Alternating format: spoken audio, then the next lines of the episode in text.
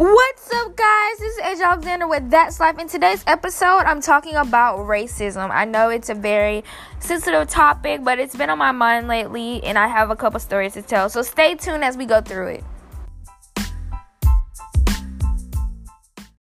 Okay, so about racism, this has came on my heart because this past week I have went well I went to the Delta conference um, for 2019, and it was totally amazing. I met people that I never thought I would meet from Los Angeles, California, to Texas, to Michigan, to Detroit. It was just amazing.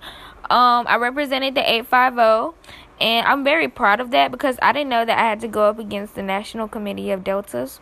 So that was really um, outstanding to me. Um, but during one of the sessions, we had a topic about racism. And I don't know if you guys know, but one of the like P and G videos, I think that's what they're called, when they like a video that you're supposed to like look at two or three times, see what you observe, da da da. So we watched one of those videos and then we reviewed it in our groups and we talked about it. Well, we had family groups at the Delta conference, so our family group got really deep into it. And I told them about my experiences with it. Um with racism, dealing with big and stuff like that. And they were just such in awe and stuff like that. And we basically learned from each other's experiences. So when we all got back together as a group, which it was only 50 of us, so we were in this conference room and all the adults were in there, um all the kids were in there, all the deltas that were helping were in there, stuff like that. So we had went in there and she basically asked us questions about how we felt about being discriminated against da da da da. I mean the stories were cool, stuff like that, touching da da da. But then it got to the point where um we started you well not we because I wasn't using the wrong language, but people started using the wrong language towards the topic, and I was kind of sitting here like I don't really like the way this top this conversation is going because first off it's a sen- it's a sensitive topic. Second of all um the language just being said is not being interpreted the right way like it's another way to say um that you will not be, you know, dragged in the dirt by the superior and stuff like that. Like it's another way to say it. Not necessarily I'm gonna be over them and I'm gonna do this. Like that's not gonna work because not all you know, Caucasians are out to get you.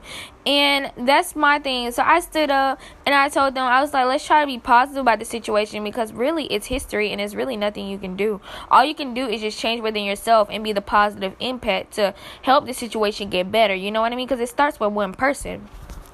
So when I said the positive stuff, da, da, da, everybody looked at me. It was like you know, like the little cricket noises. It was like the cricket noises um in the room, and I was kind of sitting here like, okay, well they were forced to clap because the, the one of the deltas clapped, and then they all clapped. But then I was like. I was like, well, I was just trying to be positive and stuff like that. So after that, I felt really embarrassed because everybody kept talking about me afterwards, and nobody really wanted to talk to me afterwards. But my family group, respect for them. I actually like them. Like one girl texted me last night. I was like, ah, I got a friend from Texas. Oh, okay, back to my story. But like nobody wanted to talk to me and they were all talking about me. And i was just kind of like well you can't have a negative perspective when it comes down to racism racism because it's not gonna change. Like there shouldn't be a divide and where we're gonna be over them. Like it should be a it should be equality. That's what the civil rights movement was for. That was for that that's what um i have a dream was for. That's what everything was for. So why would you even say like we're gonna be over the superior race and then like one Delta like rebutted against me and she was like, Well, we're not saying that in that type of form or way, but if you say that to a person, it's gonna come off that way. And then you won't be able to get a job or anything like that. So I was just sitting here and I was like, Well, this is the wrong language that you're using. So when it comes down to racism, you have to be careful of the language that you're using because it can come off as a negative way just because of how negative this situation is. If you're understanding what I'm saying. So basically, I sat there and I, I thought about it.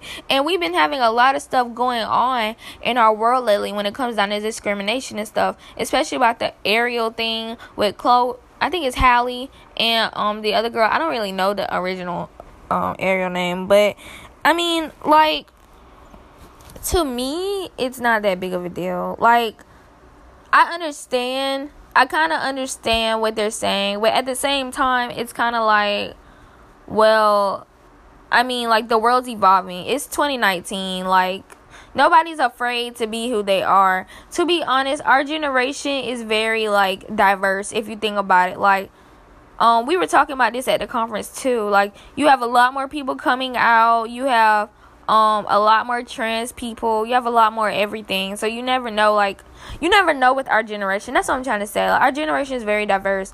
So when it comes down to stuff like that, I didn't really think that it was really people out there who really felt that way about a black girl getting the role of Ariel. And I was kind of like, well, there's stuff that you change and there's some stuff that you don't.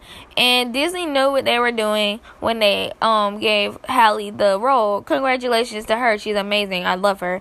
But at the same time, Disney knew the repercussions of what was gonna happen. So to me, Disney knew what she was what she was getting herself into. But at the end of the day, Disney is still gonna make billions, so it doesn't matter. Like you say you're not gonna watch it, but you're really gonna watch it just because people are curious. That's just a human mindset thing when it comes down to stuff like that it's just so much going on. Like I felt like getting on my podcast and just like talking to you guys because I can't talk to anybody else about this because they'll be they'll get bored or whatever.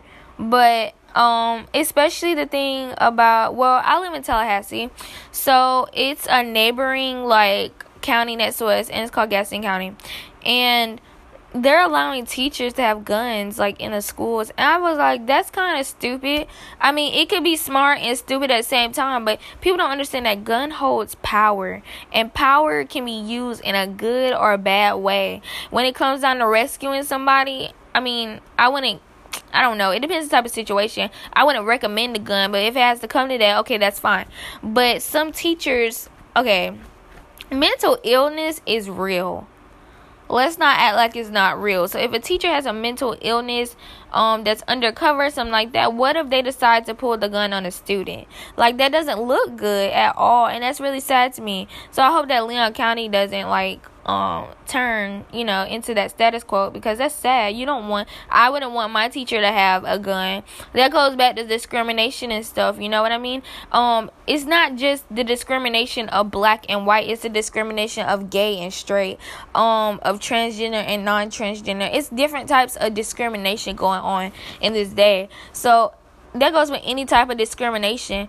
Um, I wouldn't want a teacher to have a gun because if they don't like me or they're discriminating against who I am, then they will more than likely pull a gun on me.